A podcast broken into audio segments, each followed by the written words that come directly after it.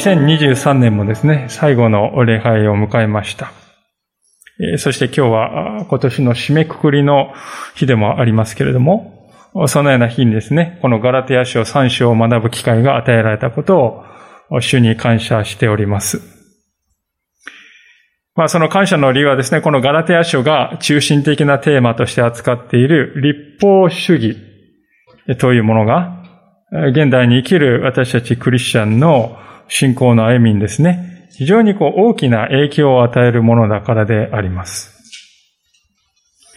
で、そのような大きな影響を与えるものでありながら私たちはこの立法主義というものの危険性について、え十分に理解しているとは言い難いのではないだろうかと思うんですね。そして気がつかないうちに自分自身も立法主義に翻弄され、その結果、信仰の恵みも、また喜びも見失って歩む。そういうことがあるのではないかと思うわけです。だからこそパウラはですね、このガラテヤ書で時にですね、目を見張るような強い言葉で立法主義というものに対して警鐘を鳴らすわけであります。そして今日のいよいよ3章に至るにあたってですね、彼は何を語ったかといえば、立法主義とキリストによる救いということは両立し得ないんだと。決して両立し得ないんだということです。むしろ、それどころか立法主義というものの行き着く先には、呪いしかないんだと。そこまで断定するわけでありますね。それほど深刻なことなのだと、彼は言うわけであります。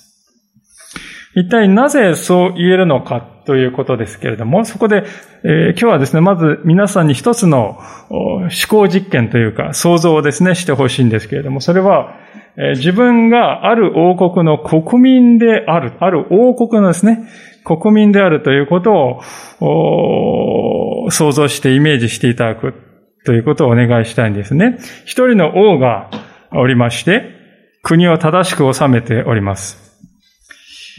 で、もちろんですね、その一方で国民の日常生活の秩序を維持するために法というものですね、法律も定められているわけであります。そのような王国に住んでいると。で、王はですね、民をこよなく愛しているので、民は幸せに歩んでおりました。さて、そのような王国にですね、強力な敵が攻めてきたとの知らせが入ったわけであります。そのような時にですね、皆さん、あなたなら何を信頼して何に頼るでしょうか？すなわち王を頼るのか。それとも法律を頼るのか。どちらがあなたを敵から守り救い出してくれるのか。という問いであります。で、このような問いをですね、言われて、法律が助けてくれると答える人はですね、おそらく滅多にいないだろうとこう思うんですね。王以外に自分を敵から守ってくれる存在はいるはずがないと分かっているわけであります。法律というのはですね、ただの文字に過ぎないですね。法律は人をですね、守ってはくれない。法律に力を与えれているのは王です。王の力が法律を実行力のあるものにしているんですね。王の力が私たちを守ってくれているのだということです。さて、この例え話は、この王をですね、キリストに置き換えて、法律を立法に置き換え、そしてこの敵を悪魔やあるいは罪というものに置き換えると、そのまま今日の聖書箇所が語っていることを表しているということにお気づきでありましょうか。イエス・キリストを信じるということは、キリストを自分自身の王として認める。そして王の民の一員となる。そして王を信頼して歩んでいくということであります。ですから、間違ってもですね、王ではなく、法律の方を信頼して生きる、などということはあり得ないわけですよね、本来的に。ところが、立法主義的な信仰に生きるということは、まさにそれをやっているということであります。王自身ではなく、王の人格、王という存在ではなく、法の文字の方を信頼して、それにより頼んでよりすがって生きようとしているということです。でもし敵が迫っている時にそのようなことをしてしまえば、その結末は悲惨なことになるでありましょう。パウロ、パウロが警告しているのはまさにそのためなんだということですね。で、このことを理解していただいた上で、いよいよ今日のですね、ガラティア3章を見ていきたいとこう思うんですけれども、まず1節から5節を読み出しますが、このように記されております。ああ、愚かなガラティア人。十字架につけられたイエス・キリストが目の前に描き出されたというのに、誰があなた方を惑わしたのですか？これだけはあなた方に聞いておきたい。あなた方が御霊を受けたのは、立法を行ったからですか？それとも信仰を持って聞いたからですか？あなた方はそんなにも愚かなのですか？御霊によって始まったあなた方が今、肉によって完成されるというのですか？あれほどの経験をしたのは無駄だったのでしょうか？まさか無駄だったということはないでしょう。あなた方に御霊を与え、あなた方の間で力ある技を行われる方は、あなた方が立法を行ったからそうなさるのでしょうか？それとも、信仰を持って聞いたからそうなさるのでしょうか？書き出しからね、して、ああ、愚かなガラテア人っていうね、えー、皆さん自分がガラテア人だったらどう思いますか？これはですね、聞いてね。えー、ああ、愚かなガラティア人って言われてね。相当ショックだったと思いますね。で、ショックだったらビリビリと捨てて、えー、亡くなったかというとそうではなくて2000年経っても私たちはこの手紙を読んでいるということはですね、ガラティアの人たちはこのパウロの、ああ、愚かなガラティア人という呼びかけをですね、真剣に受け止めたということですよね。ショックを感じながらも。それは、パウロが嘆いている、その嘆きは正当なものだったからですね。一節で彼は十字架にかけられた、十字架につけられたイエス・キリストがガラテア、ガラテアの人たちにはっきり示されたんだとこう語りますね。これはおそらくパウロが説教した。十字架の意味はこういうことだと。ガラテアの人たちにですね、本当に熱量を込めて語り聞かせたときに、彼らはそれをですね、理解したんですよね。そして目の前にまるでイエス様がおられるかのように、イエス様の十字架がそこにあるかのような風にですね、彼らは聞いて、ああ、この方の死は自分のたちの罪のためであったのだということを受け入れて、そして主イエスを信じて救われたわけであります。その時の彼らの変化は鮮やかなものだった。五節を見ますと、パウロはですね、ガラテアにおいてですね、力ある技が行われたと書いてますよね。この力ある技っていうのは、下を見ると奇跡ともですね、書いておりますから。ちょっと、普通でありえないようなですね、病気の癒しであるとか、威厳であるとか、そういうようなことが起こったんだろうと思うんですね。で、こういうことは、あの、初代教会の時代には決して珍しいことではなかったわけであります。でそういうですね、鮮やかな経験をした彼らはですね、イエス様を信頼して、生き生きとした信仰生活を送っていたであろうと思います。でところが、今や、彼らのそういう喜びは消え失せた。そして別のものにアクセクし始めている。それはどういう別のものかというと、それはイエス様を信じるだけでは不十分なんですよと。立法の規定をも守らなければならないと主張するですね、ユダヤ主義者の人たちがエルサレムからやってきた。それ以後のことですね。誰だってですね、皆さん、あなたはね、えー、足りないんですよとこう言われるとですね、不安を感じますよね。でたまたま特にですね、その時にこう、物事がうまくいってない、えー、時ですよね。で、そういう時にあなたはね、足りないんですよって言われて、え不安が募るわけです。で、そこでですね、相手があなたのその感じている不安の原因はね、これですよとこう言ってくれるとですね、ああ、そうか。すがりたくなってしまうわけであります。ユダヤ主義者たちはですね、あなたがうまくいってない。その原因は、不安を感じているその原因は、立法をないがしろにして歩んでいるからですよと、こういうわけであります。ああ、そうなんだ。足りない原因はそれなんだ。ガラテアのクリスチャンたちはその結果、立法主義へと舞い戻っていってしまっていたわけでありますね。パウロはそこでね、あなた方ね、そもそも救いはどうやってもたらされたんですか？と。思い出させようとしてるんですよね。先ほどのこの例え話で言いますとですね、あなたを救ったのは誰ですか？王なんですか？それとも法律なんですか？どちらなんですか？もちろん法律ではなく、王ご自身であります。それと同様に私たちを罪から救い出してくださったのは他でもない。王であるキリストであります。立法には何の力もありません。それはただの文字に過ぎないんです。人を救うのはキリストの力であって、法の条文ではないわけです。これはもう自明なはずなんですけれども、どういうわけか、ガラテの人々は王であるキリストに信頼するということから離れていき、立法の条文にですね、心を奪われ魅了されている。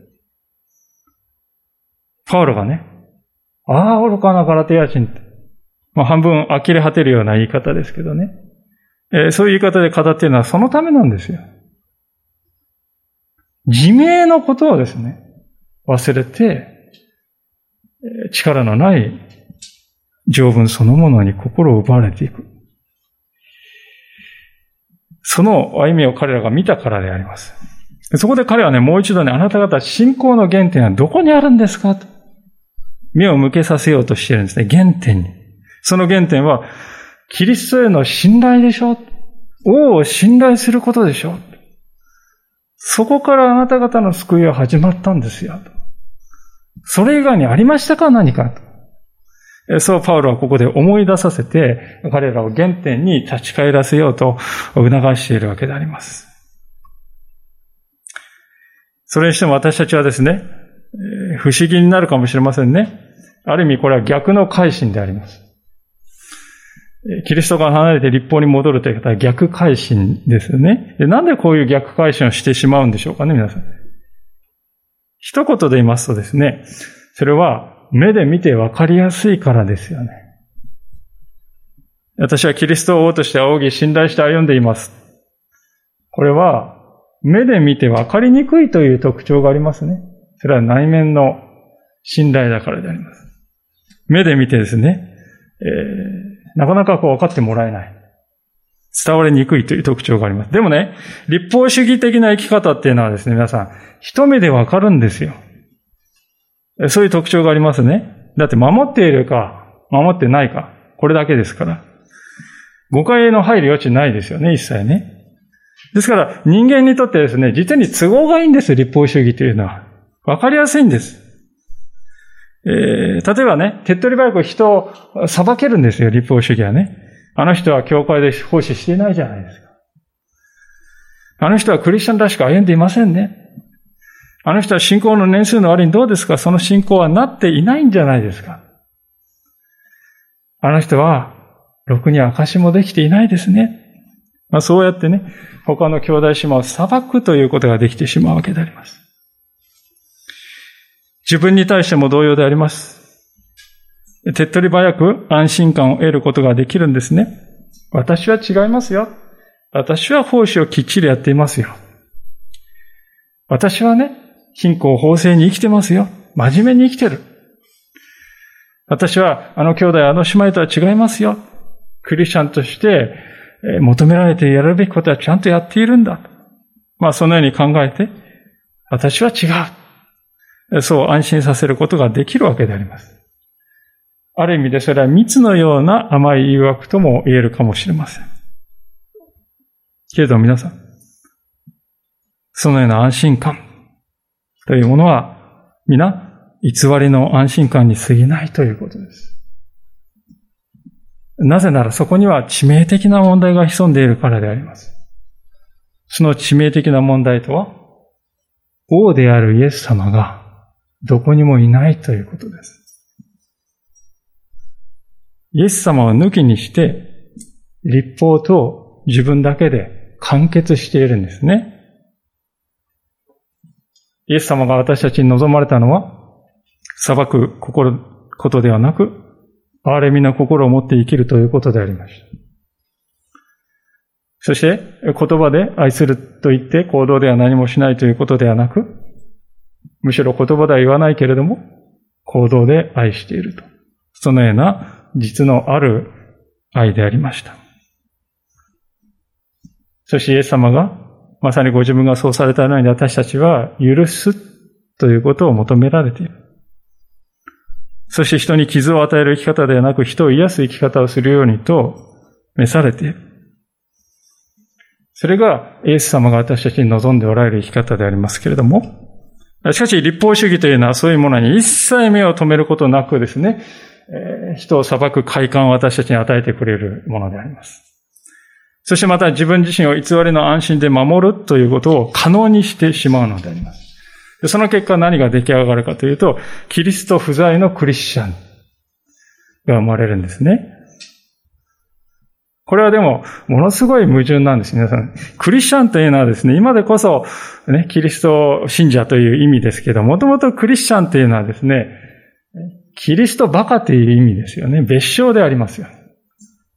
あの人は寝ても覚めてもキリスト、キリストばっかり言ってるんじゃないか。キリストバカだね。それでキリスチャンと呼ばれるようになったんですね。あだ名でありますよ。でそういう名前で私たちクリスチャン呼ばれているにもかかわらず、その私たちが、ともするとキリスト不在の信仰生活を送っている。パウロがここで問題視しているのは、まさにそういうことであります。そういうキリスト不在のクリスチャンにガラテアの人たちがなっていたからだと。なっているからだと。このことは決して私たちにとっても一言ではないと思うんですね。皆さんいかがでしょう？あなたはクリスチャンをどのように定義してこられたのでしょうか？クリスチャンの定義ですが、それはね、クリスチャンらしく生きている人ですよ。とそう答えるかもしれません。では、クリスチャンらしさとは何なのでしょうか？クリスチャンっぽいとかね、クリスチャンらしいっていうのはどういうことなのか？突き詰めて考えたことがあったでしょうか？聖書がはっきりと語っていることは何かというと、クリスチャンというのはキリストバカであります。から、キリストを王として歩んでいる人たちのことを言うということですね。それは名目だけのお飾りの王にしているっていうんじゃなくて、実際にイエス様は私の王なんだと、そのように仰いでいる。そしてイエス様が語られた教えに私は従って歩もうとした歩みたい。そしてどのような場合でも私は条文を信頼するのではなく、主イエスを信頼していく。まあそういう日々決意を新たにしていく人々。それがですね、聖書的な意味でのクリスチャンの定義なのだということです。でそういうですね、本来そういう生き方というのは、生き生きとしていて、恵みや喜びを感じられる、その喜びで満ちているもののはずだと思うんですよね。なぜかと言いますとね、この主はですね、私たちのことを愛しておられるからですよね。パウロが一節で語っておりますように、聖書はですね、十字架につけられたこのキリストを私たちの目の前に示すんです。皆さん、十字架というのは、神の愛には限界というものがないんだと。そして私たちの側の事情によらないで与えられるものなんだということを高らかに宣言していますね。イエス様は十字架につけられたのは、私たちは悔い改める前か後か。私たちは悔い改めるよりも先に主は十字架で命を与えてくださった。神が私たちのために命をお捨てになった。この世に命以上に大切なものはないわけでありますが、それを与えるということは、イエス様は私たちのことをあらゆるものに勝って大切に思っておられるのだということ。十字架はその証拠なんだということ。でそういうお方が私たちの王なんだと。もうそのことを思うだけでもね、踊るような気持ちがしませんか皆さん。そのことだけで私には十分だと思えるような、そういう力がありませんか皆さん。そういうお方が私を救ってくださった王なんだと。人がそのことを本気で受け受け止めようとするとね、理解できると思うんですよね。キリストへの信頼こそが全てなんだと。外側を取り繕って、人を裁いて、偽りの安心感で自分を守る生き方というのは、そのような歩みとは反対の世界だということですよね。さあ、そういうわけでパウロはですね、このイエスに対する信仰こそが救いの本質ですよと、ね、え条文にいくら信頼してもね、そこに救いはありませんよと。そう語るわけでありますけれどもね、これはですね、皆さん、立法を重要視している人々からするとですね、どういうふうに聞こえるからかと言いますとね、あの、パウロは古くからある伝統の立法を破壊している輩だと。古くからの伝統を壊している輩だと、そういうふうに映るわけでありますね。皆さんも経験がないでしょうか？イエス様を信じようとしたときにね、我が家には昔からの家の宗教ってもんがあるんだよ。それはね、重んじて大切にすることが、ね、務めでしょそういうふうに言われたことがある方がいらっしゃるかもしれませんね。で、そう言われて家の宗教とね、釈然としない思い、あるいはなんとなく抵抗感を感じるんですけど、でも、伝統だからと、こう言われますとね、はあ、自分は無力だな。確かに伝統を途絶えさすわけにいかないじゃないか。まあそういう葛藤を経験されることがあるとすれば、それはまさにこのガラテアな人たちがユダヤ主義者たちから言われたことなんです。伝統の立法をあなた方は無視して破壊しようとしているのか。1500年以上も続いてきたんだ、この立法は。その監視をあなた方はないがしろにするのかとそう言われて彼はですね、ひるんでしまうわけですよね。ああ、そう言われると。でそこでパウロはね、非常に彼はロジカルな人ですからですね、あっと驚くようなことを彼らに言って励ますんでありますけれども、それは何かというと、立法の伝統よりも信仰によって義と認められるという伝統の方が、はるかに古いということですね。それは、6節から9節に書いてあるわけです。アブラハムは神を信じた。それで、それが彼の義と認められたとある通りです。ですから、信仰によって生きる人々こそアブラハムの、アブラアブラハムの子であると知りなさい。聖書は、神が違法人を信仰によって義とお認めになることを前から知っていたので、アブラハムに対して、すべての違法人があなたによって祝福されると前もって福音を告げました。ですから、信仰によって生きる人々が、信仰の人アブラハムと共に祝福を受けるのです。パウロが引き合いに出したこのアブラハムという人はですね、およそ、だいたい紀元前2090年頃の人であります。で、このアブラハムという人はイスラエル民族の直接の祖先、最初の人であります。このアブラハムからイスラエルの歴史は始まったわけですけれども、彼はですね、もともとはどこに住んでいたかというと、カルデア人のウルというところに住んでいたわけですね。ですから、アブラハムは違法人だったんですね。イスラエルに最初から住んでいた人ではないんです。違法人ですね。で、このカルデアっていうのは今のイラクのあたりですけどもね。で、そのカルデア地方では当時どういう宗教だったかというと、月の神の神という神を拝んでおりました。で、アブラハムの父もですね、この神を拝んでいたことはほぼ間違いないだろうと。でその意味ではですね、アブラハム家の宗教は月の神教だったわけでありますよね。アブラハムはしかしそのような宗教に染まらずに、天地を作れられた神がおられるのだと、そう信じていたようであります。で、そんなアブラハムにある日神様が現れて次のように命じたわけでありますけれども、創世記の12章の有名な言葉でありますが、えー、創世記12章の1節から3節を意味いたします。主はアブラム、まあ以前はね、当時はアブラムでしたが、主はアブラムに言われた。あなたはあなたの土地、あなたの親族、あなたの父の家を離れて、私が示す地へ行きなさい。そうすれば私はあなたを大いなる国民とし、あなたを祝福し、あなたの名を大いなるものとする。あなたは祝福となりなさい。私はあなたを祝福する者を祝福し、あなたを呪う者を呪う。地のすべての部族はあなたによって祝福される。まあ、アブラハムにとってはですね、このような神様の命令というのはね、重要な決断を伴うものでありました。というのは、生まれ故郷を離れないといけない。父の家、実家を離れる。1500km 以上も離れた全く新しい土地に行くということをこれは意味していました。当然気候も違います。言葉だって違います。文化はもちろん違いますし、食べ物も水も違う。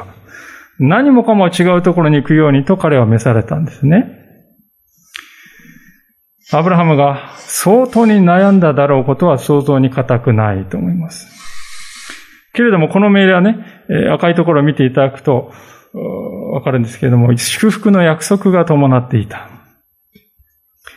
当時彼は子供がおらず高齢になっていましたが、その彼に子孫が与えられる。大いなる国民となる。そしてそればかりか、地のすべての部族はあなたによって祝福されるんだという偉大な約束が伴っていた。なんと、全世界の民があなたを通して、アブラハムを通して祝福を受けるようになるぞと神様は言われたんですね。でそういう神様からの、まだ何の影も形もないね。何も実現もしていない時に、アブラハムはですね、どういうふうに応答したかというと、それを端的に表しているのは次の箇所でありますが、創世記の15章の6節の言葉でありますけれども、アブラムは主を信じた。それで、それが彼の義と認められた。アブラムは主を信じた。それで、それが彼の義と認められた。創世記15章6節これはあの聖書の中で最も重要な箇所の一つだと言えると思いますね。なぜなら、ここにですね、人が神から義と認められるために必要なものは、神を信じるということだけなんだと。そういう聖書が語る救いの中心がはっきり記されているからであります。この時アブラハムは満天の星空を見上げました。その星空を示しながら神様は言われました。さあ天を見上げなさい。星を数えられるなら数えなさい。あなたの子孫はこのようになる。アブラハムはすでにこの時非常に高齢でありましたけれども、それでも神を信じたんですよね。彼の心の中にある神へのその信頼、それがアブラハムをして、神の目に義であるとこう映ったわけです。神様の目から。義にしか見えない。では、アブラハムはここで何をね、信じたんでしょうかね。何を信じたでしょうか。自分がね、赤ちゃんをこう、抱っこしてるイメージをね、姿をイメージしてですああ、なんとなくこう、時間が湧いてきた。うん、信じられるかもって信じたんですかあるいは、妻を見てね、これだけど、妊娠の可能性が、まあ、数パーセントぐらいあるかもしれない。いけるかもしれないって、そうやって信じたんでしょうか？そういう人間的な話ではないですよね。聖書は何と言っていますか？アブラハムは、主を信じたであります。彼は自分や 自分の周りを見たのではなく、神ご自身を見上げたのであります。そして、神にはできると考えた。打算的に状況をですね、吟味していけるというふうに、そういうふうに検討して出した結論ではなくてね、神は信用できるかできないか神は信用に足るお方である。そういうふうに考えたということです。神は決して裏切ることがないお方であると。その点において私は、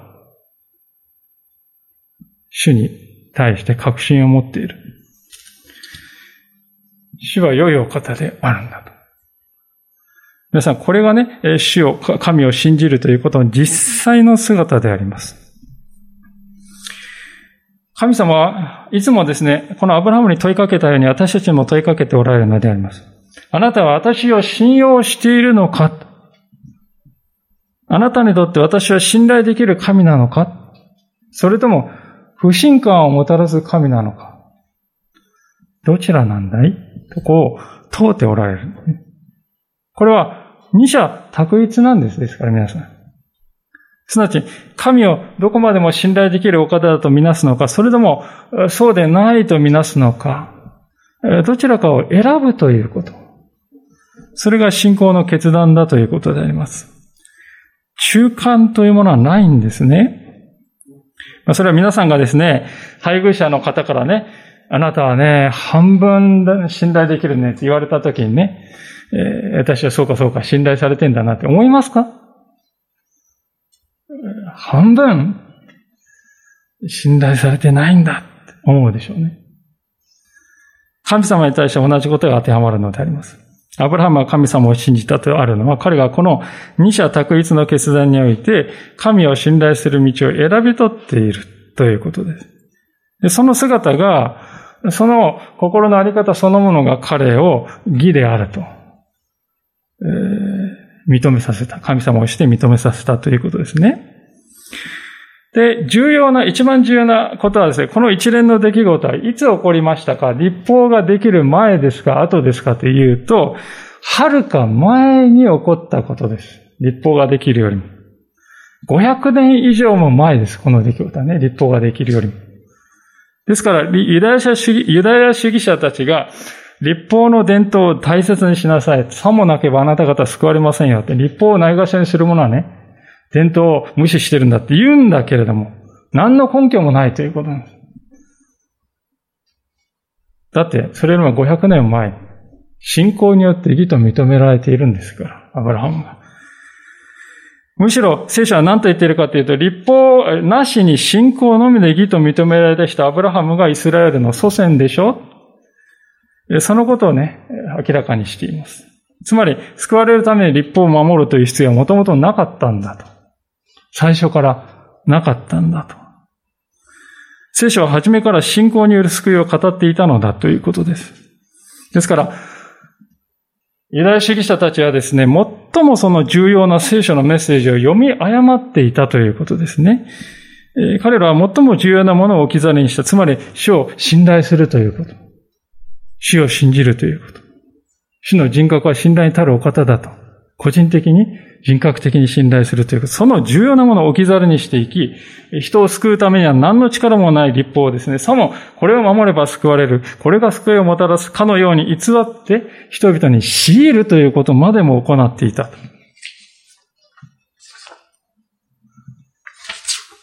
それはちょうどですね、今日の冒頭の例え話に述べたように、敵が迫っているにもかかわらず、王の力に頼るのではなく、法の条文に寄りすがろうとした人々と同じであります。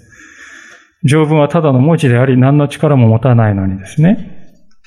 ですから、パウロは次のように述べるわけであります。10節から12節立法の行いによる人々は皆呪いのもとにあります。立法の書に書いてあるすべてのことを守り行わない者は皆呪われると書いてあるからです。立法によって神の前に義と認められた者が誰もいないということは明らかです。義人は信仰によって生きるからです。立法は信仰によるのではありません。立法の掟を行う人はその掟によって生きるのです。まあ私はあの十節がとても衝撃的なことを書いてるなと思うんですけれども、パウロはですね、立法がもたらすものは呪いしかないんだって言い切ってますよね、皆さん。救いをもたらすどころか呪いをもたらすんだって言い切ってますよ。驚くべき言い方じゃないですか。でも、先ほどの例え話に考えるとわかりますよね。悪が迫っている時に王に頼らないで、法律の巻物を開いて条文を確認して、それが自分を守ってくれると思い込んだらどうなるか。敵が来て、滅ぼされる以外ないですよね。そういう運命を呪いと、パウロは言ってるわけですね。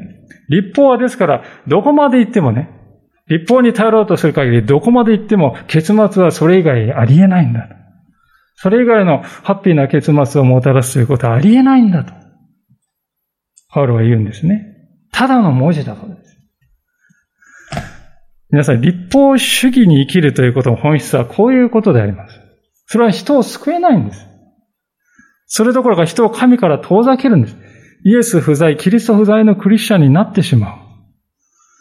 その結果、救いすらも奪いかねないような危険性があります。にもかかわらず人は皆ですね、立法主義こそが信仰だと勘違いしやすいんですね。そこに舞い戻ろうとする。それは目で見て分かりやすいからですよ。私たちは皆ね、人を裁く根拠が欲しいんです。そして自分は大丈夫なんだと。あの人とは違う。安心できる材料を欲してるんです。本能的に。そういう心の願望がですね、人をして目に見えるあり方こそが宗教なのだと思わせるんですね。で、その結果、信仰はですね、えー、決まりを守るということ。そこに合致しているか否かということが本質になり、その結果、喜びや恵みが薄れていくということになるんですね。イエス様はそういう、私たちはそういう状況に陥りやすいということを、ね、そして日もサチもいかなくなってしまうということを、よくご承知でありましたので、イエス様は私たちをそこから救い出してくださったんだと今日最後のところでパウロは語っております。13節。14節。キリストはご自分が私たちのために呪われたものとなることで私たちを立法の呪いから贖い出してくださいました。木にかけられたものは皆呪われていると書いてあるからです。それはアブラハムの祝福がキリストイエスによって違法人に及び私たちは信仰によって約束の御霊を受けるようになるためでした。まあ先ほど述べましたように立法の字面を追い求めて立法主義に生きるとね、その呪いのもとに置かれるわけです。どうあがいてもそこの先に救いはないんですから。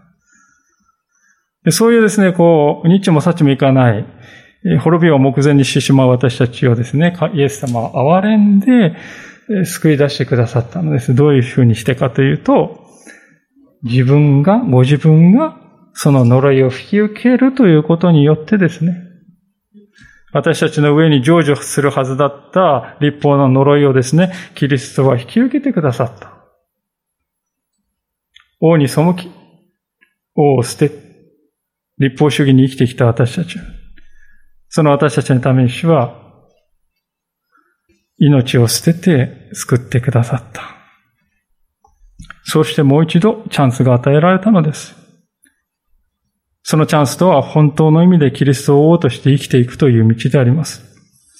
私たちを救うために命を捨てになった王、その王の謙遜さに学ぶ、その愛に習う、そして主がそうされたように自分を与えるということを小さな喜びとして生きていく。それが聖書が語っている真の意味でのクリスチャンの生き方であろうということです。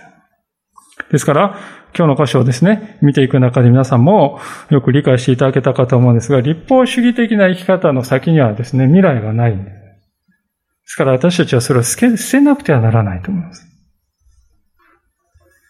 私たちは今や本当の意味でキリストを王として生きるようにと召されているからです。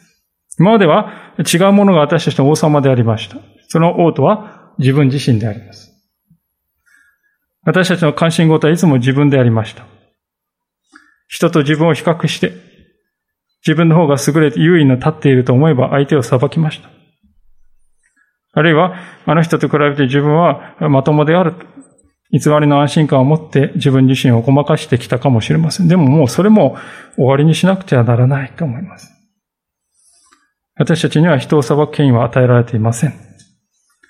それは王である種のものであります。同時に私たちは劣等感に苛まれて生きる必要もありません。私たちは人との比較や、あるいは理想の自分との比較によって測られるのではない。主に対する信頼によってのみ測られるんだと。ですから恐れることなく、自分を卑下することもなく、主が私のようなもののために命を捧げてくださったとは、そのことにただ感激し、感謝して、キリストの王座に近づいていく。